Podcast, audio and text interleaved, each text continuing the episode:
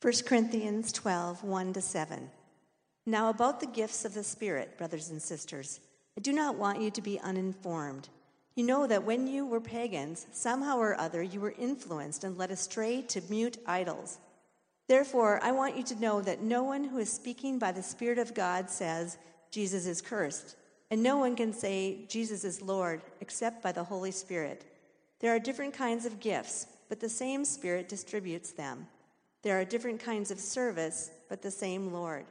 There are different kinds of working, but in all of them and in everyone, it is the same God at work. Now, to each one, the manifestation of the Spirit is given for the common good. Ephesians 2 8 through 10. For it is by grace you have been saved, through faith, and this is not from yourselves, it is the gift of God, not by works, so that no one can boast. For we are God's handiwork, created in Christ Jesus to do good works, which God prepared in advance for us to do. Amen. Thank you, Lori. So before we get going, I want to just have a little time of prayer. Um, you know, on November 19th, 1119, we passed out these prayer cards, uh, breakthrough prayer cards about a new spirit and an undivided heart. And I think God is answering our prayers. And uh, it was from Ezekiel 11 19, and it says, I'll give them an undivided heart and put a new spirit in them. I will remove from their heart of stone, from them their heart of stone, and give them a heart of flesh. And then we've been praying, Almighty God, do what you alone can do. Unleash the power of your Holy Spirit on Calvary United Methodist Church that results in breakthroughs of repentance, faith, mercy, grace, miracles, changed lives, new eyes, new hearts, new dreams, new vision. We want fresh encounters with you, Jesus. We want that new spirit and that undivided heart. Do alone what you can do in Jesus' name. And I have another card uh, that we just. Uh, made, um, felt led to, to have another breakthrough prayer card that we'll pass out next week. But it's got uh, doors on it. And, you know, it just says, God opens doors. And it's really taken from Revelation chapter 3, verse 7 and 8. It says, What he opens, no one can shut, and what he shuts, no one can open. See, I have placed before you an open door. And then uh, the prayer here that I'd like you to pray, I call it uh, 901 Breakthrough Prayer. And so when you get this card, hopefully you're going to say, Why 901? Ask me and I'll tell you. Well, I'll tell you later on. You can try to figure it out for a week. But the prayer goes uh, Almighty God of love and power, we know that you are with us and you care for us. Break through into our lives and into our church. Fill us with grace, mercy, and the power of Jesus. Help us to discern where your Spirit is leading. Open doors that lead us into a new season of faithfulness and fruitfulness for your kingdom. Give us faith and courage to step through the doors that you open. In Jesus' name, amen. Amen. Also, got word this morning from Karen Kalinowski that Roger is talking and he wanted to eat breakfast. Amen. Some of you know about Roger Kalinowski. Very uh, sick uh, in the hospital, had an infection, and prayers were going out. And I know uh, the different prayer chains, and people were trying to inform others. We got to pray for Roger. And uh, he's eating breakfast this morning. So she's rejoicing. And thank you for your prayers. God answers prayer. Amen. Let's pray. Lord, uh, thank you that you're a good God. And uh, Lord, I, I thank you, Jesus, that before you left physically this earth, you prayed a prayer to your Father. And you said, Father, make them one, even as we are one, so that the world would know that they are your disciples. So, Lord, we just continue to pray along with Jesus that you would make us one, Lord, that we would learn how to love one another so that others would know that we are your disciples and that you'd help us to love our neighbors. And you even said to love our enemies. So, God, we just pray that you give us the grace uh, to be able to do that. And Lord, we know that you open doors and you shut doors. And Lord, we just need that gift of discernment today. And in the future, Lord, that you would show us what door is open and give us grace to walk through it. So we could go into that season, that new season of faithfulness and fruitfulness for your name's sake and for your glory. Uh, this we pray in the name of the Lord Jesus. Amen and amen.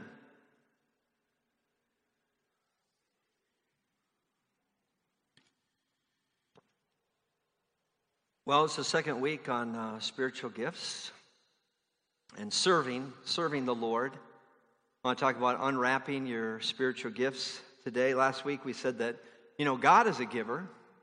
And he's given us everything that we have. It's a gift from God. God so loved the world that he what? He gave. Everything you have is a gift from God. He made you unique. There's not anybody in the world just like you. And God doesn't make copies of anything. No trees uh, are alike. Uh, no two animals are alike. No two people are alike. God doesn't make copies. Originals are always more valuable than copies. Even twins, there are differences that are distinct. And God says, I made you to be you. And I don't want you to be anybody else. And we said there's five things that make you, you. Let's just review. And it's that word shape. He's given you a shape. You know, S H A P E, shape. S is for spiritual gifts. What are you gifted to do? H is for your heart. You know, what, what do you love to do? Your passions, your interests put inside you by God. A is for abilities, those natural abilities that you're good at, that God gave you at birth, whether you're a believer or not, you know, and then He's given you a personality. You know, you have a very distinct personality, different than anybody else in the world. And E, He's given you experiences, good, bad, and ugly, you know, which are unique to you. You have vocational experiences, relational experiences, spiritual experiences, and some of you have painful experiences. I think we all do. You all raised your hand at the beginning of the service. I want to begin today by pointing out that the moment that you step across the line spiritually, when you say, you know, I'm going to be a believer in Jesus Christ, I'm going to repent of my sins, and I'm going to trust in Jesus and what he's done for me on the cross. I'm not going to go my way anymore. I want to go God's way. I'm going to let Him direct my life. I want to follow His purpose and not my purpose. And I'm going to do what I was wired to do and made to do. The moment you step across the line and put your faith in the Lord Jesus Christ, God gives you, I think, uh, four major gifts. Uh, many people don't even know they've got these gifts, but God gives you four major gifts. And the first one, and you can write this down. He gives you the gift of forgiveness.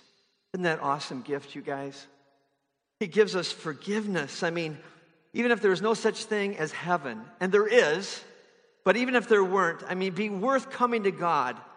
It would be worth getting my life right with God so I don't have to carry this, this load of guilt around. Most people in life aren't very happy because they carry this constant burden of guilt and resentment and shame. Guilt over the things I've done to others, resentment over the things they've done to me. And they may, that makes us miserable. And the answer to both of these is forgiveness asking for it and offering it. The Bible says in Romans 5:15, but the gift is not like the trespass, for the many or if the many died by the trespass of the one man, how much more did God's grace and the gift that came by the grace of the one man, Jesus Christ, overflow to the many? What's the gift that's being talked about there? It's the gift of forgiveness. The first thing Jesus did, he said, You know, we're going to wipe, wipe out everything uh, you've ever done wrong. You know, it's just wiped out. It's forgiven, it's forgotten. There's no condemnation for those who are in Christ Jesus. It's as if it never happened, and that's a good deal. And that's the first gift that God gives you forgiveness of all your past. We call it justification. By faith, we've been justified. You know, it's just as if I've never sinned. You know, the blood of Jesus does that. You know, without the shedding of blood, there's no forgiveness. And so he shed his blood, so there is forgiveness. The second thing that he gives you is not only forgiveness, but he gives us eternal life. You write that down. Eternal life. You might call this the gift that keeps on giving. Because God has long range plans for you. He says, I want you to be with, I want you to be with me in heaven, you know, forever and ever and ever. In Romans 6:23, it says this: the wages of sin is death. That's the bad news. But the gift of God is eternal life in Christ Jesus our Lord. You know, you're never going to work your way to heaven. You're never going to earn your way into heaven. You can't be good enough to get into heaven because heaven's perfect. And guess what? We're not. You can't buy your way into heaven. God does not grade on a curve and say, hey, your, your good works are like this and, and your bad works are, are, are this much. And so, so you're in. No, you can't do it that way. The only way you'll ever enter heaven is by the free gift of God, His free gift. And that's what the Bible teaches us. And that's what Jesus said. It's a free gift that you accept by faith. You say, Jesus, I'm going to accept. I'm going to receive you. I'm going to receive what you've done for me on the cross. And I get this free gift of eternal life in heaven. Forgiveness. Eternal life, the third thing God gives you the moment you step across the line, the moment you become a believer, is the gift of the Holy Spirit. And the Bible calls him the Holy Spirit. God says, I'm not just going to be around you, I'm just not going to be with you, but I'm going to put my spirit, myself, inside of you. The Bible says in Romans 5 5, God has poured out his love into our hearts through the Holy Spirit, whom he has given us. You know, how do you know you're letting God live through your life? You know, the Bible says in Galatians 5:22, the fruit of the Spirit, you know, Jesus says you're going to know them by their fruits. The fruit of the Spirit is love and joy and peace and patience and kindness and goodness and faithfulness, gentleness and self-control. God says these are the nine qualities that I put into your life when you let me live through you. Uh, I'm going to be in you. I'm going to give you strength that you don't have. Many of you never have called on that strength. And He's put the Holy Spirit in you. And it's not an it, it's, a, it, it's God. The Holy Spirit is God. It's not a feeling, it's a fact. And you may feel full of God or you may not. I mean, it really doesn't matter. Feelings are, are basically irrelevant. I mean, it's a fact. And God says, if you will trust me, I will give you power. I'll give you power to, for you to do what you need to do. The gift of the Holy Spirit. You know, on the day of Pentecost, Peter was preaching the sermon and, and they were cut to the heart. What shall we do? And here's what Peter said Peter said, Repent and be baptized, every one of you, for the forgiveness of sins and you will receive the gift of the Holy Spirit. The promises for you and for your children and for all who are far off and for all whom the Lord our God will call. The gift of the Holy Spirit. The fourth gift that he gives us is the gift of some special abilities. You know, when you put your faith in the Lord Jesus Christ, he gives you the gift of forgiveness and he gives you eternal life and he gives you his spirit, and he also gives you some special abilities. These special abilities in the Bible are called spiritual gifts. It's uh, charismata. You know, not mata like my name, but mata. It's like uh, charis, grace, mata, gifts. It's grace gifts. It's where they get the word charismatics from. I'm a charismatic. You know, because I believe the gifts of the Holy Spirit are for today. And that's the word in the Bible, charismata. Spiritual gifts, which makes them different than, you know, physical gifts or, or material gifts. They're spiritual gifts. They're abilities that you need to get the job done that God wants you to do. These spiritual gifts gives you the special ability to do the purpose, really, that He planned for you. And the Bible has a lot to say about this. 1 Corinthians chapter 12, verse 1. One of the verses that Lori just read says, Now about spiritual gifts, brothers, I don't want you to be ignorant. Most people who are believers don't even know they've got them, much less know what they are. But if you're a believer in Jesus Christ, you have spiritual gifts. God put them in your life. And they're basically dormant right now, waiting to be used, special abilities that you now have. And the Bible says in 1 Corinthians chapter 1, and Paul says, he says, I never stop thanking God because of his grace he has given you now that you belong to Christ. Therefore, you do not lack any spiritual gift. Isn't that something?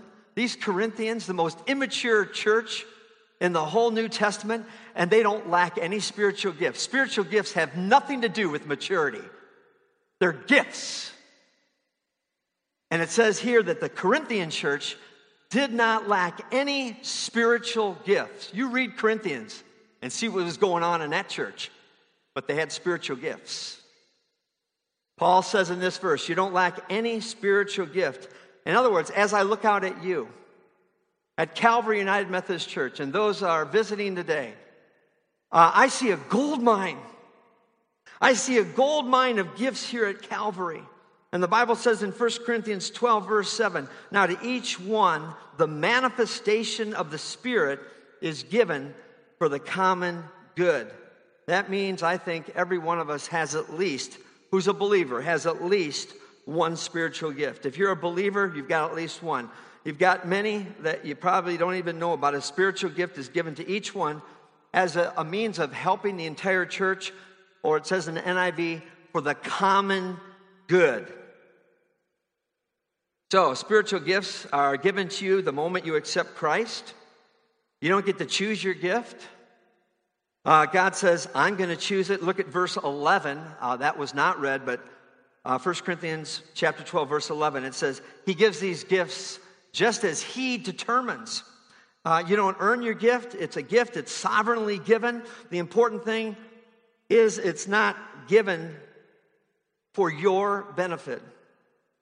Your spiritual gifts are not given for you, they are given to help other people.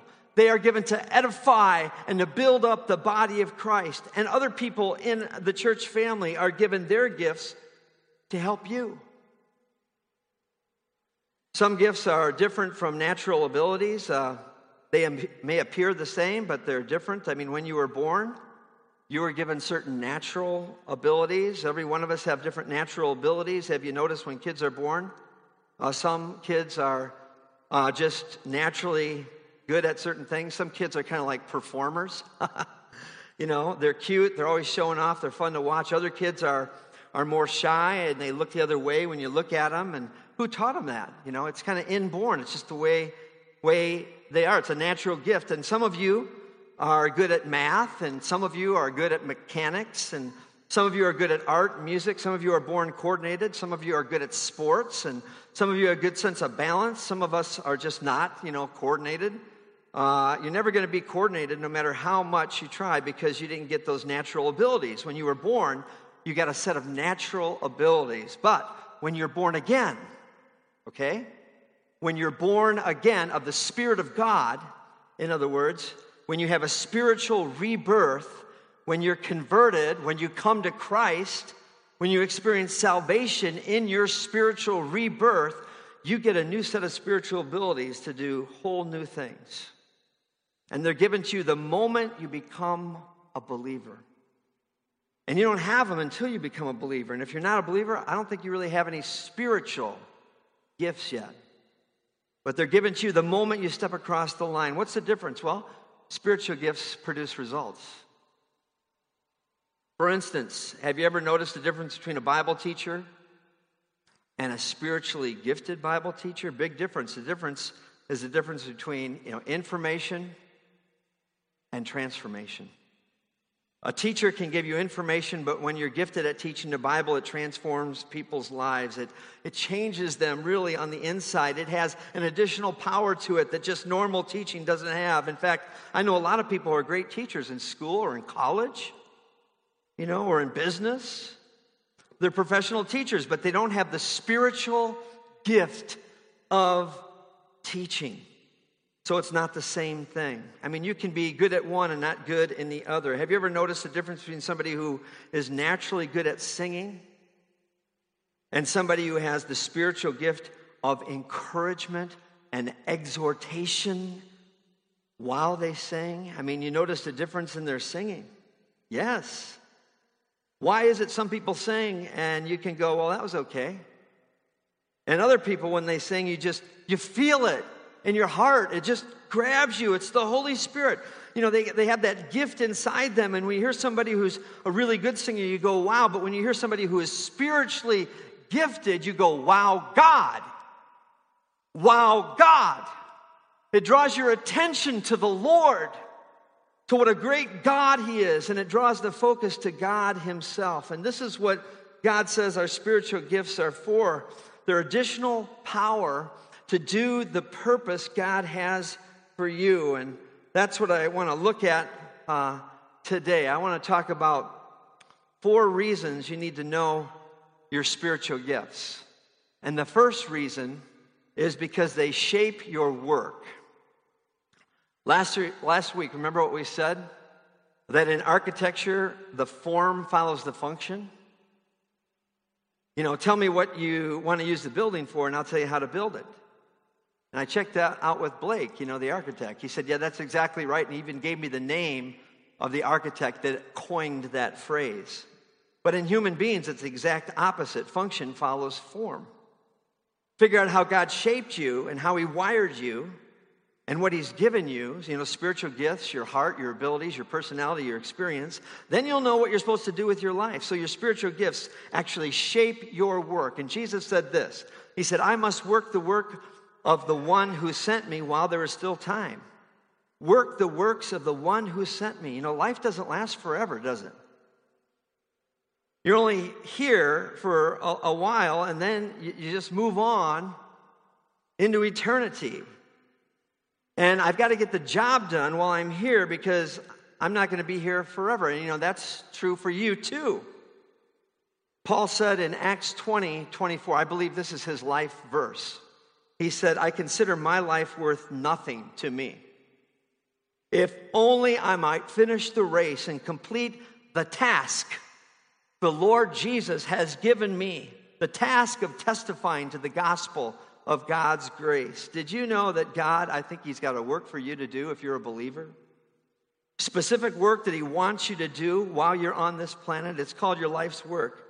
And God doesn't people, put people on earth without giving them a life's work. Your, your life work, you know, involves your, your job, it involves your career, it involves your ministry, it involves your mission, all these different things. God says, I put you on earth. Work is a part of God's purpose for your life. He didn't put you on earth just to, you know, take up space and to use uh, resources and just to breathe somebody else's air. He puts you here to make a contribution. You say, well, what contribution am I supposed to make? Well, it's based on your shape. You know, your spiritual gifts, your heart, your ability, your personality, your, your experiences. God never gives you a task or a work to do without giving you also the ability to do it. And that's called your spiritual gifts. And I think they're lying dormant in you until you decide to discover them and develop them. Write this down. My gift is to bless others. I think that's true for everybody. My gift is to bless others.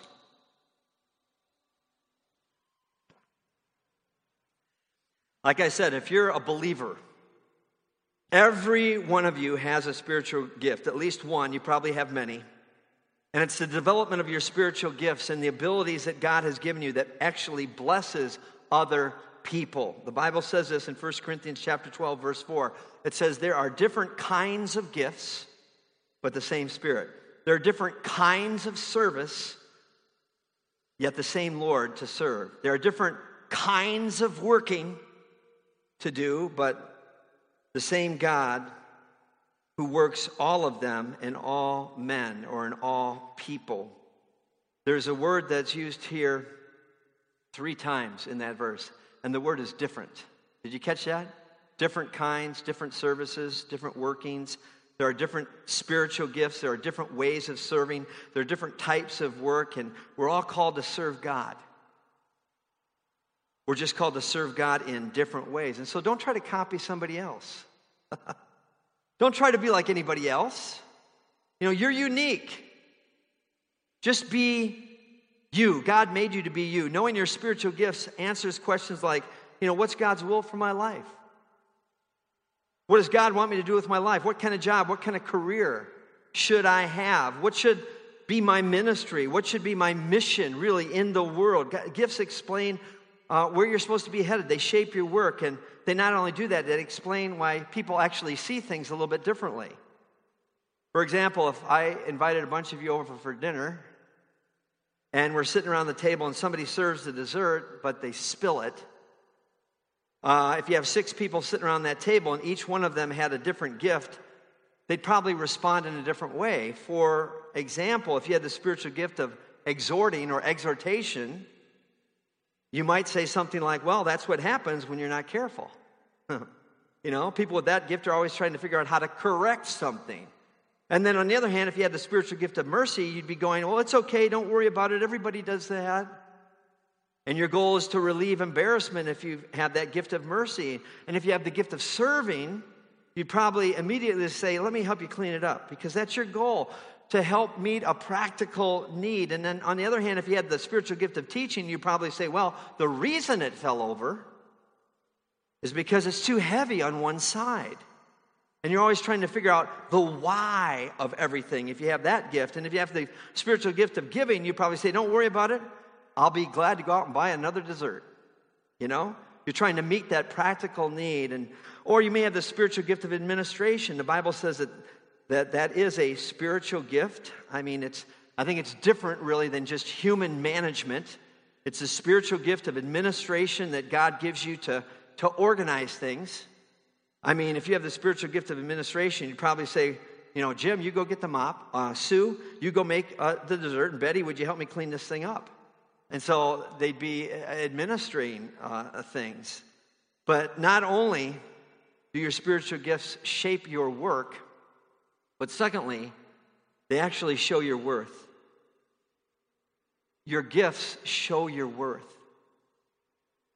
They show how valuable you are because God has put some valuable gifts in your life. And the reason why you have value is because of what God says about you, not because of what other people say about you. Today, many people, they lack confidence, they lack self esteem. They don't feel good about themselves because they're always trying to pump themselves up, you know, by the kinds of clothes they wear or the kind of car they drive, the kind of things they say, the way they look. They're always trying to pump themselves up to make them feel better about themselves because they really don't accept themselves, which is, as I said last week, it's, it's, that's rebellion against God. You're saying, hey, God, you made a mistake. You know, you didn't know what you were doing when you made me, God.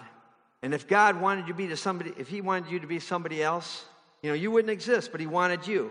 He made you to be you. So, real self esteem comes from three things. Listen, number one, God made you, God created you. He thought up everyone uh, to the details of your life before you were even born. Your days were numbered before you were even born. Remember, that's what Psalm 139 said. So God made you. Uh, another thing, Jesus died for you. Think about that. And that shows your value. And it also shows that we're all wretches and we need a Savior. We're all sinners. But it shows your value because He paid for you, He bought you, he redeemed you with his precious blood, not with silver and gold. That's how valuable you are to him. And then the third is that God's Spirit lives in you if you're a believer. He has gifted you with different spiritual gifts that shows your value. And the Bible says, as a verse that Lori read in Ephesians chapter 2, verse 10, we are God's workmanship, created in Christ Jesus to do good works which God prepared in advance for us to do. Now, the New Testament part of the Bible was originally written in Greek, and the Old Testament was originally written in Hebrew. And the Greek word for workmanship, or some versions say masterpiece, is the word poema. Poema, it's the word we get poem from. God says, You're my poem. God says, You're my work of art. He says, You're my masterpiece. You're my workmanship.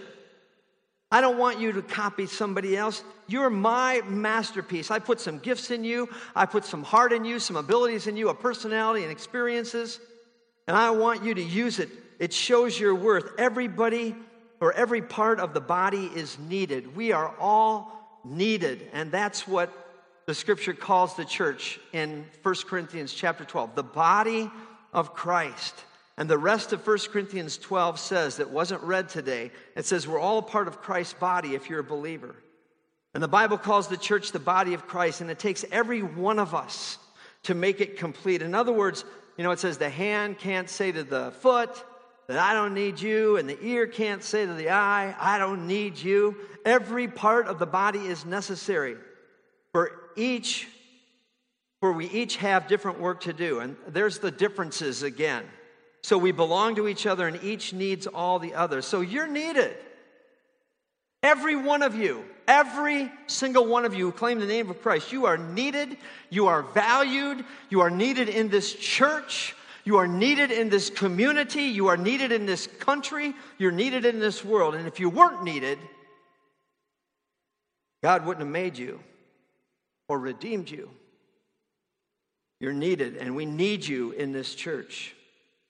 And He didn't bring you here just to sit and to soak and to sour.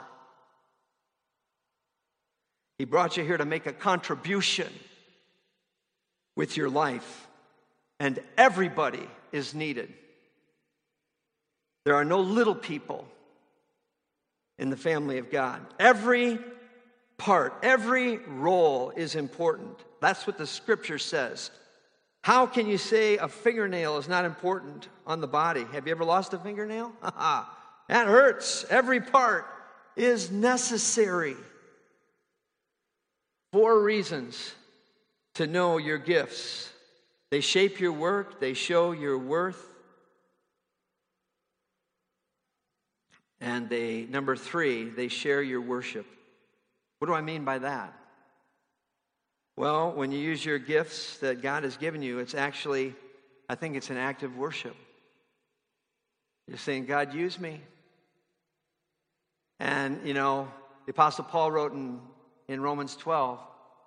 You know, in view of God's mercy and everything, offer your body, offer your body, offer everything you have uh, to God, holy and acceptable. This is your spiritual act of worship. And I think that's what makes God smile. You think God smiles? He's not always angry. Some people think God only smiles when you're praying or singing or go to church. You know, God smiles when you use those gifts that He's given you and when you're doing what you were wired to do and what you were shaped to do, and you're good at it, and, I, and it feels good, and God goes, you know, you know, that is so awesome that that person, that lady, that man, that young boy or that girl, they're doing what I made them to do. Remember in Chariots of Fire, that movie? I think it was back in the 80s. When I was in seminary, I know that came out. And the Scottish runner, Eric Liddell, he said this I was made by God to run. And he said, When I run, I feel God's pleasure. Have you ever felt the pleasure of God? When I run, I feel God's pleasure. You don't always have to be doing something spiritual. God says, I'm going to take the gifts that I've given you, and when you use them, it is actually an act of worship. And He looks down and He goes, He's doing it. He's, he's doing what I made him to be, and that's exactly right. And it's an act of worship. And that gives God glory. The Bible says in John 15, 8, This is to my Father's glory that you bear much fruit. When you produce much fruit, my Father is honored and glorified. When you use your gifts correctly, God gets the glory. When you don't use them, God doesn't. And you certainly can't please God with gifts you don't have. God doesn't expect you to be talented or gifted at everything. He just wants you to use what He's given you. You know, in the Bible, the word joy and the word gift actually come from the same Greek word, and it's the word for grace, charis. And when you use your spiritual gifts, I think it brings joy to God and it also brings joy to you. And God goes, Hey, they're doing what I made them to do. And you go, This feels so good. This feels so right. I feel God's pleasure. The greatest feeling in the world is to use your gifts for God's purpose because it works. And you know it and you enjoy it. It's the greatest thrill in the world to be used by God. And there's a fourth reason you need to know your gifts. Number four, they shine your witness. What do I mean by that? Well, Jesus said in Matthew 5 16, let your light shine before men, that they might see your good works and praise your Father in heaven. When you use your spiritual gifts, it not only makes God happy, it makes us happy, and it is a witness to other people. It's a testimony to other people. Spiritual gifts, heart, abilities, personality, experiences. Let your light shine. And when you do that, they shine his witness. You shine your witness. So, how do you start using the gifts that God put inside of you? I just call it the four D's to using your gifts. And we'll go through these rather quickly. Uh, D number one, you got to discover them. You know, you got to dig them out and find them. You got to know what they are before you can use them. You, have got to stop neglecting the fact uh, that inside of you are some dormant gifts that you're not even using. And that's why the Apostle Paul said to young Timothy in 1 Timothy chapter 4, verse 14, do not neglect your spiritual gift, which was given you through a prophetic message when the body of elders laid their hands on you. You got to figure out what God has put in you. How do you discover your spiritual gifts? Three ways, I think. You know, examine, evaluate, and experiment. This is how you decide and discover your gifts. First of all, examine. That means you should study spiritual gifts in the Bible. 1 Corinthians chapter 12, Romans chapter 12, 1 Peter chapter 4. Read it and ask the Lord, what gift do I have? I don't think that that's an exhaustive list of gifts, but there's about 20 that are listed there. And we're going to do that in the next three or four weeks as we think about our shape and how we're gifted. Um, and there's, there's, there's other uh, groups that put out tests that kind of help. Like when we were going through men's fraternity, there was a thing that we could, uh, a test that we could take. It was called Servants by Design. And you take this test, and it really kind of clarifies a lot of things about who you are and how God made you, and some of your passions and abilities and your giftings and servants by design. I think you pay like 20 or 30 dollars and you can take that test and get it right back. And then uh, Dave Ramsey uh, with um, that Financial Peace University, he puts out a test called uh, the DISC Index. And uh, that's uh, through Dave Ramsey. And that's another interesting test that you can take as you try to uh, examine or what gifts you have. The second thing that you need to do is evaluate what you're good at. And here's how you do that. And it might be a little threatening for you, but you should ask some other people. You know, of course, that know you and that you trust, or maybe somebody has a, a word for you, a prophetic word for you. You know, what do you think I'm good at? Ask other people. Other people recognize your giftedness before you do. I mean, there are certain things that you do well and you don't even know you're good at it because you think it's just natural and that everybody thinks that way and acts that way and feels that way. Well, they don't. Other people will recognize your spiritual gifts before you do. It is in their affirmation sometimes that you learn your spiritual gifts. That's why I think it's really good to be in a small group. And I hope you join one of those small groups. We're going to start uh, putting those out maybe even next week on Sunday, uh, when they are and where they're going to take place. And uh, they'll start September 9th. Really important to be part of a small group. So examine, evaluate, and here's the third thing experiment. Uh, you just have to go out and try some stuff. And I don't think you're ever going to learn your spiritual gifts by just taking a test like Servants by Design or the DISC test by Dave Ramsey. There are all kinds of tests you can go out and take. But I think there are literally lots of ministries that you can be involved in inside the church and even outside the church. Just try different things and then you'll know where you are gifted. I mean, if you've got a heart for something and you think you're good at it, but nobody else thinks you're good at it, it's probably not your gift. But be honest and realize you're not gifted at that. Ask the Lord, you know, what are you going to do for God this year? What are you going to do for God this year? What's He going to do through you this year? You need to be brutally honest and have a sane evaluation, not less of yourself and not more of yourself, just this is what God wired me to be.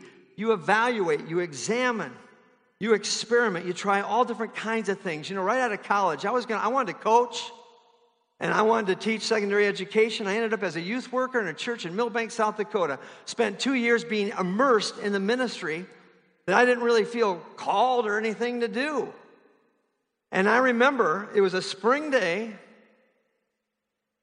and I went to Pastor Sam Graff's office and I was telling him he was leaving to go to a different church and and the, the wrestling coach position at Milbank was open along with the social science. I thought, this is why I went to college.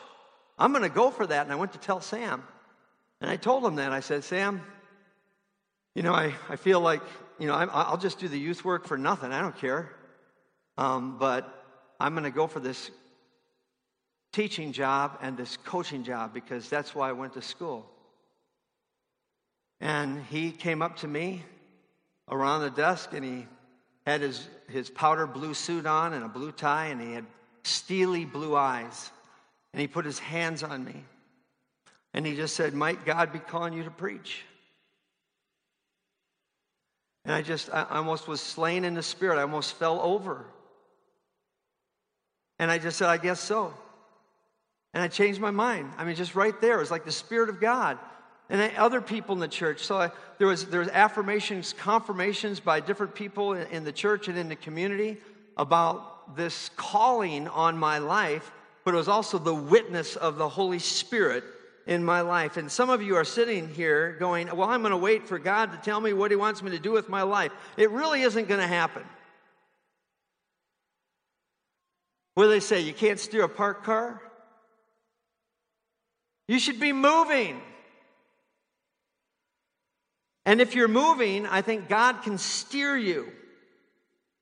So you just got to get out there and volunteer for something. You know, anything. Just start using your life for other people. And that'll steer you in the right direction. Don't wait.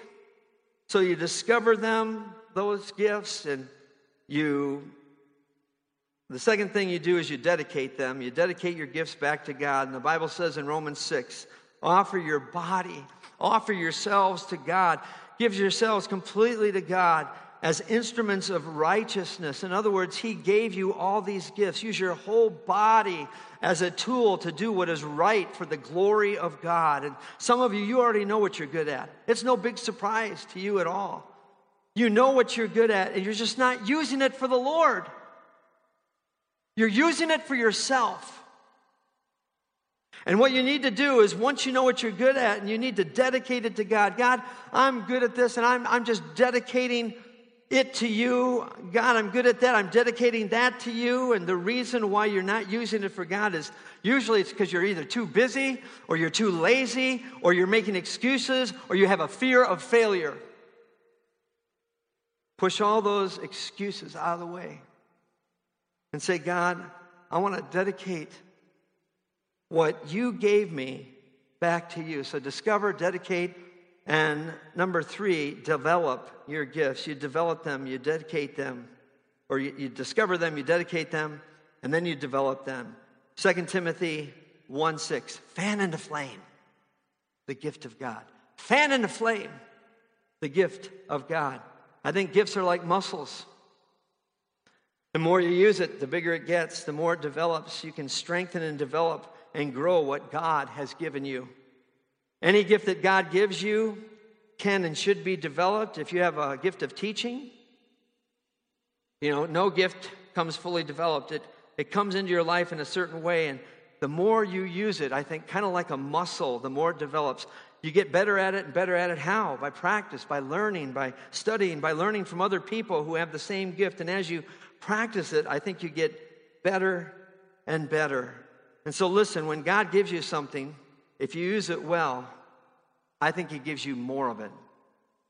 More talent, more money, more fame, more relationships, more responsibility. When you use what God gives you and you use it well, He says, you know what? I can trust that person.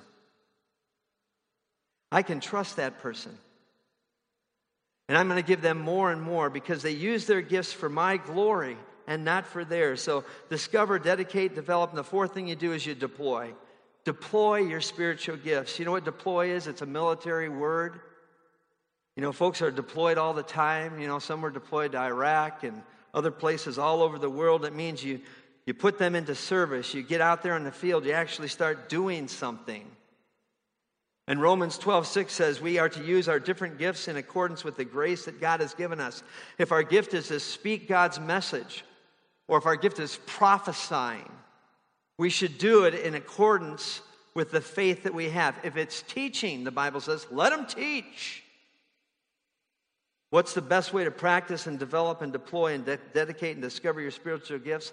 I think sometimes in a small group or in a group where you feel comfortable with a few people that can speak into your life. I think a small group is the safest place. It's a testing ground. It's, it's where I got started. And it's where you need to get started if you're not in a small group. Sign-ups start next week for September 9th. 40 days of prayer focus. You see how brilliant this plan is? What God thought up? God's plan for the church is this. Here's what I'm going to do. I'm going to give every single person in the church different gifts. And then everybody has a place and everybody has a purpose, and everybody has a role, and everybody gets involved, and everybody can contribute, and everybody gets rewarded, not just the pastor or the paid people. Calvary will be healthy and it will grow when all of us do what God gave us to do. Imagine what would happen if everybody in our church did this. If we had no spectators. What if we had no spectators in our church? What if everybody says, Hey, I know my gift, and I, am I'm using my gift? What kind of power? What kind of impact would we have on this world? I tell you, it, it would be unstoppable. If everybody discovered, dedicated, developed, and deployed their gifts, Jesus said, I'm going to build my church, the gates of hell will not prevail against it. God's given you the gift of forgiveness if you're a believer. Isn't that amazing? He's given you the gift of eternal life. We get to live forever in heaven. He's given you the gift of His Spirit, His presence. You know, our dead spirits were made alive with His Spirit. And his spirit bears witness with our spirits that we're children of God. And he gives us special abilities, charismata, grace gifts. And he gave those to you the moment you stepped across the line. Which of these gifts are still unwrapped by you? Which of these gifts do you need to unwrap? If you have bought an expensive gift for a friend, and you took it over to him, and a year later you went over to his house and he hadn't bothered to unwrap it, I think you'd be hurt. In fact, I think you'd be offended. Well, God has put some gifts in your life, and He says, I want you to unwrap each of these. When you accept my greatest gift, God so loved the world that He gave His one and only Son, you get all the other gifts too. There's no better time to receive them than right now. One of the first verses I taught our oldest child uh, to memorize is Luke chapter 11, verse 13. If you then, being evil, know how to give good gifts to your children, how much more will your heavenly Father give the Holy Spirit to those who ask Him? Have You ever ask Him for the Holy Spirit? Let's pray together. Would you pray a prayer like this in your heart? Maybe you agree with this. Dear God, Jesus, Holy Spirit, today I accept your free gift of forgiveness. Thank you for forgetting everything I've ever done wrong. Therefore, having been justified by faith, I have peace with God, just as if I've never sinned. I'm putting my trust in your grace, and dear God, today I accept your free gift of eternal life in Jesus Christ because of what he did for me. I know I can't earn my way to heaven. And so, God, I accept this free gift of your Spirit into my life. Live through me and fill me with your love and joy and peace and patience. And God, I accept those, those, those special abilities, the charismata, those grace gifts that you put in my life. Help me to develop them and discover them, dedicate them, use them to be the person that you made me to be. And, you know, if you've never invited Christ into your life, just say something like this Jesus, Lord, I, I want to turn away from my sin. And I want to turn to you, and I invite you to into my life, and I accept your forgiveness, all these gifts, and your spiritual gifts to be used in my life to build up others and to edify the body of Christ. Thank you, Lord, for how you love me and how you want to use me. In Jesus' name. And Lord, I thank you for an opportunity to bring our, our offering to you and to bring you the whole tithe into the storehouse, Lord. So I pray that even this would be an act of worship today, Lord, as we give and as we present our gifts to you. And it's in Jesus' name we pray. Amen.